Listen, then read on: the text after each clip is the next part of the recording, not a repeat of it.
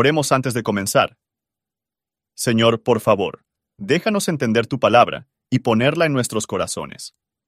Que molde nuestras vidas para ser más como tu Hijo. En el nombre de Jesús, preguntamos. Amén. Capítulo 16 Enviad cordero al enseñoreador de la tierra, desde la piedra del desierto al monte de la hija de Sión. Y será que cual ave espantada que se huye de su nido, Así serán las hijas de Moab en los vados de Arnón.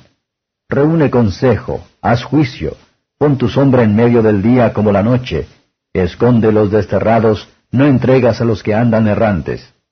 Moren contigo mis desterrados, oh Moab, séles escondedero de la presencia del destruidor, porque el atormentador fenecerá, el destruidor tendrá fin, el hollador será consumido de sobre la tierra. Y dispondráse trono en misericordia, y sobre él se sentará firmemente en el tabernáculo de David, quien juzgue y busque el juicio y apresure la justicia. Oído hemos la soberbia de Moab, por extremo soberbio, su soberbia y su arrogancia y su altivez, mas sus mentiras no serán firmes. Por tanto, aullará Moab, todo él aullará, gemiréis por los fundamentos de Kirareset, en gran manera heridos, porque los campos de Esbón fueron talados y las vides de Sibma. Señores de gentes hollaron sus generosos sarmientos. Habían llegado hasta Jazer y extendídose por el desierto. Extendiéronse sus plantas, pasaron la mar. Por lo cual lamentaré con lloro de Jazer la viña de Sibma. Embriagarte he de mis lágrimas, oh Esbón y Eleale, porque sobre tus cosechas y sobre tu siega caerá la algazara. Quitado es el gozo y la alegría del campo fértil, en las viñas no cantarán ni se regocijarán.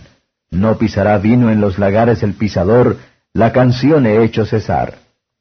Por tanto, mis entrañas sonarán como arpa acerca de Moab, y mi interior en orden a Kirareset. Y acaecerá que cuando Moab pareciere que está cansado sobre los altos, entonces vendrá a su santuario a orar, y no le valdrá. Esta es la palabra que pronunció Jehová sobre Moab desde aquel tiempo.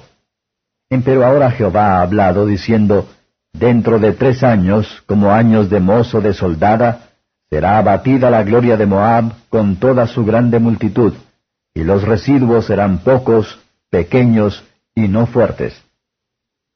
Comentario de Matthew Henry Isaías, capítulo 16, versos 1 al 5.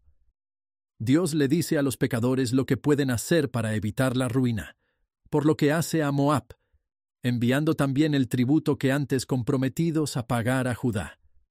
Tómalo como un buen consejo, redime tus pecados con justicia, puede alargar tu tranquilidad, y esto se puede aplicar a la gran deber evangelio de sumisión a Cristo.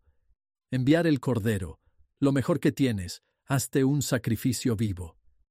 Cuando se llega a Dios, el gran gobernante, entra el nombre del Cordero, el Cordero de Dios los que no se somete a Cristo, será como un ave que se va de su nido, que se cogió en la próxima ave de presa. Los que no quieren ceder ante el temor de Dios, se pondrán a ceder ante el miedo a todo lo demás. Él aconseja que sean amables con la descendencia de Israel.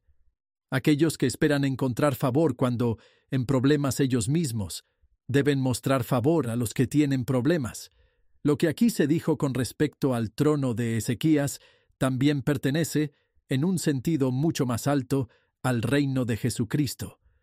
Aunque por el sometimiento a Él podemos no disfrutar de las riquezas y honores mundanos, pero pueden estar expuestos a la pobreza y el desprecio, tendremos la paz de la conciencia y de la vida eterna. Versos 6 al 14. Los que no se aconseja, no se puede evitar más almas son arruinadas por el orgullo que por cualquier otro pecado que sea. Además, el muy orgulloso son comúnmente muy apasionado, con mentiras que muchos buscan para ganar la satisfacción de orgullo y pasión, pero no cercaréis proyectos orgullosos y enojados. Moab era famoso por los campos y viñedos, pero ellos serán asoladas por el ejército invasor. Dios puede convertir pronto la risa en llanto y la alegría en tristeza. En Dios, háganos siempre regocijamos con santo triunfo. En las cosas terrenales, háganos siempre alegraos con temblor santo. El profeta ve con preocupación en los escombros de un país tan agradable, que causa dolor hacia adentro. Los falsos dioses de Moab son incapaces de ayudar, y el Dios de Israel, el único Dios verdadero, puede y va a hacer un buen lo que él ha dicho, que Moab sabe su ruina está muy cerca, y preparar. Las declaraciones más terribles de la ira divina descubren la manera de escapar a los que se da por advertido. No hay escapatoria, pero por la sumisión al Hijo de David y dedicarnos a Él, y al fin, cuando llegue el tiempo señalado, toda la gloria, la prosperidad y la multitud de los impíos perecerá. Por favor, considere cómo se aplica este capítulo a usted. Gracias por su atención. Y si te gusta esto, suscríbete y considera darle me gusta a mi página de Facebook y únete a mi grupo Jesús Responde las Oración. Que Dios bendiga tu día.